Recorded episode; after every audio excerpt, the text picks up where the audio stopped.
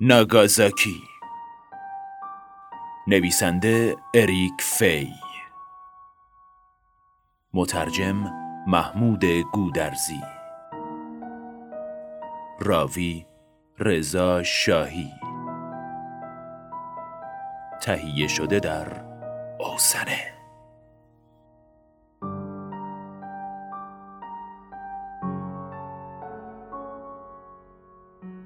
بخش چهارم.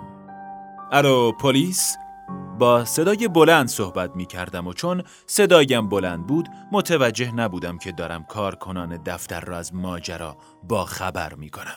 همکارانی که معمولا هیچ چیز باعث نمی‌شد صورتشان را از روی صفحه مانیتور برگردانند تا وقتی اینها را داریم ساختن ربات های گران قیمت چه ضرورتی دارد؟ گردن میکشیدند ابرو بالا میانداختند و با شنیدن تک واژه پلیس که با لحنی اضطراری و نگران ادا شده بود نگاههایی بین هم رد و بدل می کردند. گویی در اداره من جنایتی رخ داده و از دیدشان پنهان مانده بود و حالا با گوش تیز کردن از آن مطلع می شدند.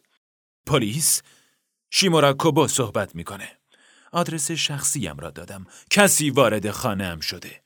البته نگفتم به صرف چای. همین الان او را زیر نظر دارم. زن است. به کمک یک وبکم. نه نه نه به نظر نمی آید مسلح باشد و بی هیچ واهمه به این طرف و آن طرف می رود. الان آن طرف شهرم سر کارم نه نه نمی توانم به سرعت خودم را برسانم در ورودی را با شاه کلید یا چیز دیگری باز کنید و بعد به من اطلاع دهید بله البته تا دو سه ساعت دیگر برای تنظیم شکایتنامه به اداره پلیس می آیم. گوشی تلفن را گذاشتم. همکارانی که نزدیکم بودند دورم جمع شدند و با چشمان از حدقه درآمده بگویی نگویی عذرخواهی می کردند که ناخواست حرفهایم را شنیدند. نمی‌خواستند. نباید می شنیدند. اما حیرت انگیز بود.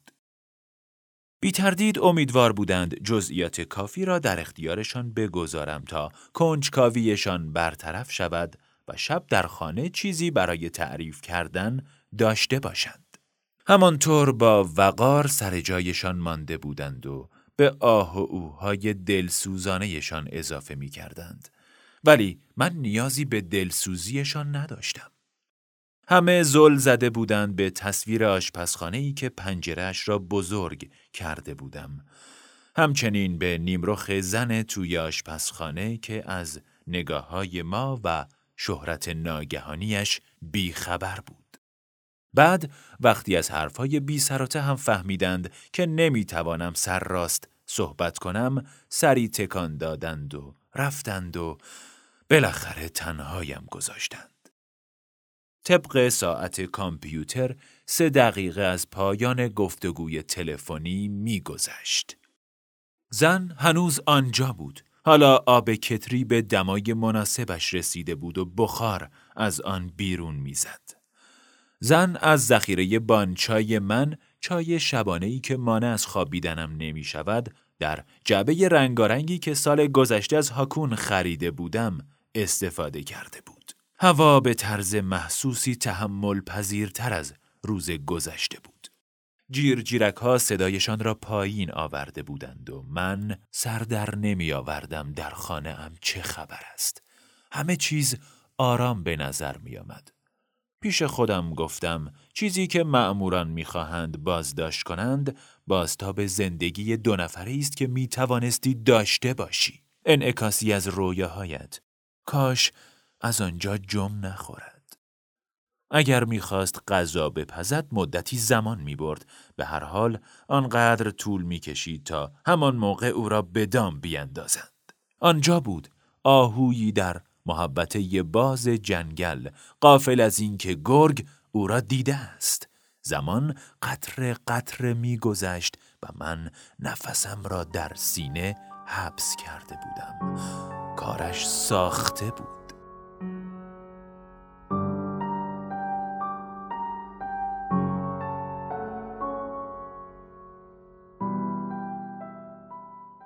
اما آسمان صاف شد و آفتاب به آشپزخانه هجوم آورد. زن که در زودپز برنج میریخت سرش را بالا آورد و به پنجره نگریست. چقدر آفتاب صبحگاهی برایش دلپذیر بود. چه خیر و برکتی از آن میبارید. سینک ظرفشویی زیر نور میدرخشید.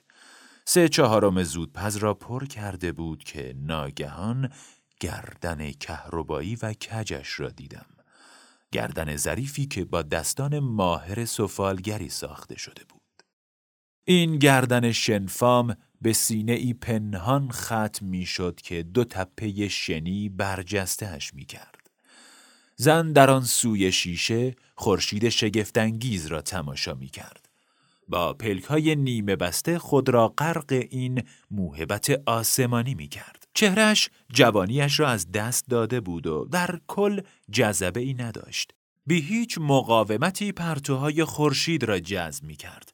پرتوهایی که معلوم نبود چه موقع از ستاره ای در پنجاه میلیون کیلومتری زن جدا شده بودند و حالا به خاطر او پشت سر هم فرود می آمدند. آه خوب می دانستم در این لحظه خاص برایش هیچ اهمیتی نداشت که جذبه و جوانیش را از دست داده. گمان می کرد تنهاست و شاد و سرخوش بود. چشمهایش همچنان نیمه بسته بود و لبخند می‌زد. در این هنگام به خودم گفتم حتما نفس راحتی می کشد از ترسها و رنجهای نامعلومی التیام مییابد.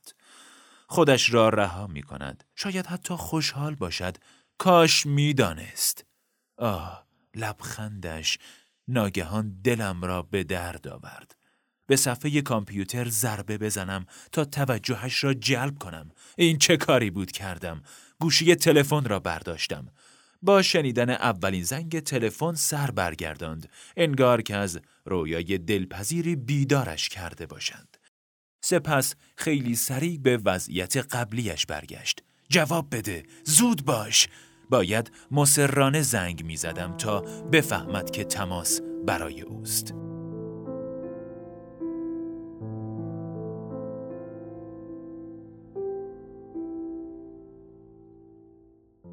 سماجت کردم بیفایده بود چطور می توانست بفهمد خودم چطور می توانستم تصور کنم که پس از انداختن او در تله حالا سعی دارم پیش از بسته شدن در او را از آن بیرون بکشم.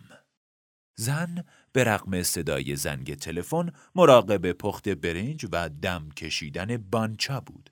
ده دوازده. فریاد بزنم. پیش از آن که مأموران از راه برسند از اینجا بروید و دیگر بر نگردید. یا خلاصه تر دارند میآیند. بالاخره خودش می‌فهمید. نگاهی به ساعت مچیم انداختم. ثانیه شمار میچرخید. زمان متوقف نشده بود. زن پیش از رسیدن ابر بعدی از اشعه ها استفاده می کرد و من که دلم می‌خواست داد بزنم زود باشید دیگر وگرنه به این زودی خورشید را نمی بینید. از ناراحتی گوشی تلفن را گذاشتم. حالا که مأمورها را ترجیح می دهی پس منتظرشان باش. حتی می توانی برایشان چای بریزی. سه چهار فنجان آماده کن. جایشان را که میدانی کار دیگری نمانده. ثانیه ها قطره قطره می چکد.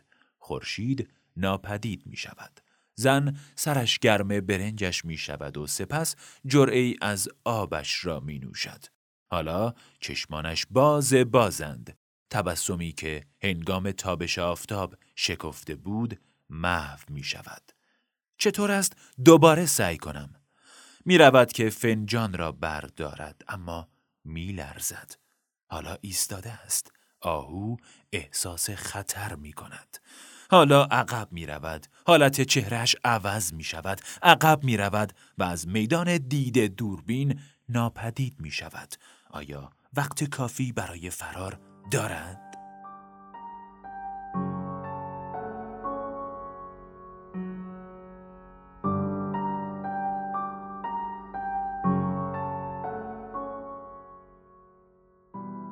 آنطور که بعدا از تماس تلفنی یک بازرس فهمیدم مأموران در خانهام را بسته یافته بودند و همین باعث تعجبشان شده بود.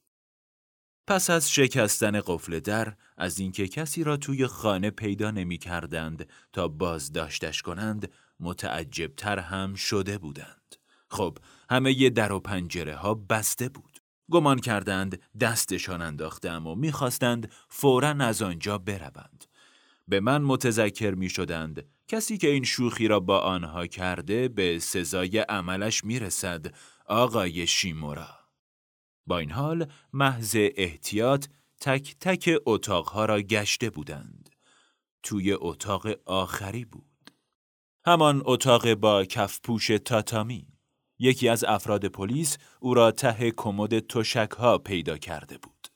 در نگاه اول چیزی ندیده بود زیرا زن خود را تا قسمت فوقانی بالا کشیده و در تاریکی کز کرده بود. حیوان مبهوتی بود و کوچکترین صدایی از او در نمی آمد. بله، چیزی از او باقی نمانده بود مگر جانوری کز کرده. معمور هرگز چنین چیزی ندیده بود. بعد بازرس از من پرسید چه موقع به اداره پلیس می روم تا شکایت نامه را بخوانم و امضا کنم. بهتر است هرچه زودتر خودم را برسانم. در آن لحظه حرفهایش را نمی شنیدم و با تأخیر با انگشت اشاره کردم که آخر وقت همان روز سریع خودم را می رسانم.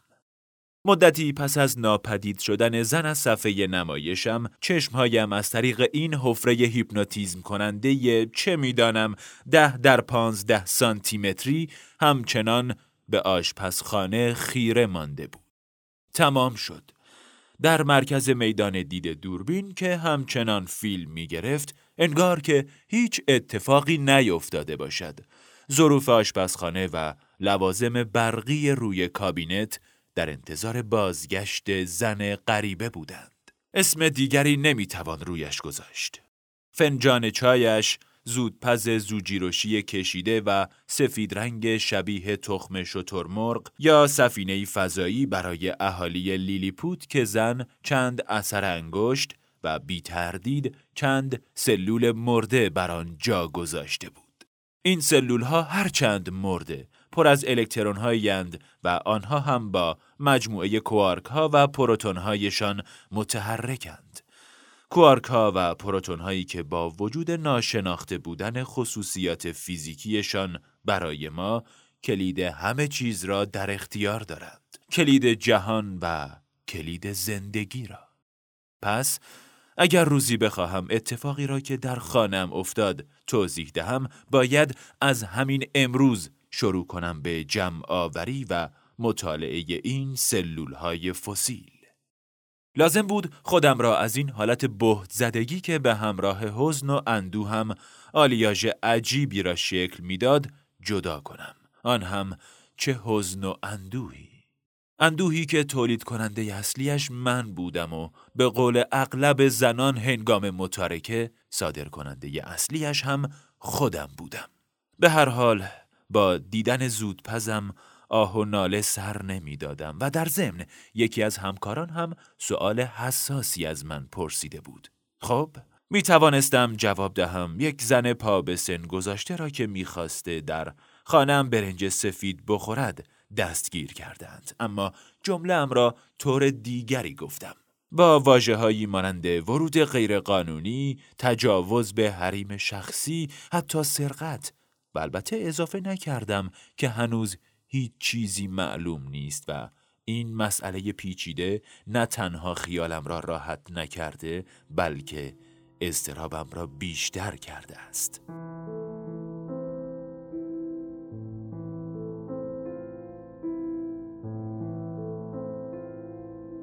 اتاقی که در آن بازداشت شد اتاق ته راهرویی است که در امتداد باغچه بین منزلم و خانه همسایه قرار دارد. باغچه ای که تنها دو بوته دو ردیف گل و فانوسی سنگی دارد. اتاقی با شش تاتامی. خیلی کم به آنجا می روم و آن را برای نزدیکان عبوری نگه داشتم. نزدیکانی عبوری که به قول معروف عبور نمی کنند و میمانند در طبقه پایین کمد که زن به امید فرار از چنگ مأموران در آن پنهان شده بود فقط تشک و پتو و بالش می‌گذارم طبقه بالایش چیزی نمی‌گذارم اما خود اتاق خالی است. یک آباژور از چوب سیاه و کاغذ سفید بر این خلوت نظارت دارد اما این چراغ تقریبا هیچ وقت روشن نمی شود. آخرین دیدار دیدار خواهرم و شوهرش بود که بر می به یک سال قبل.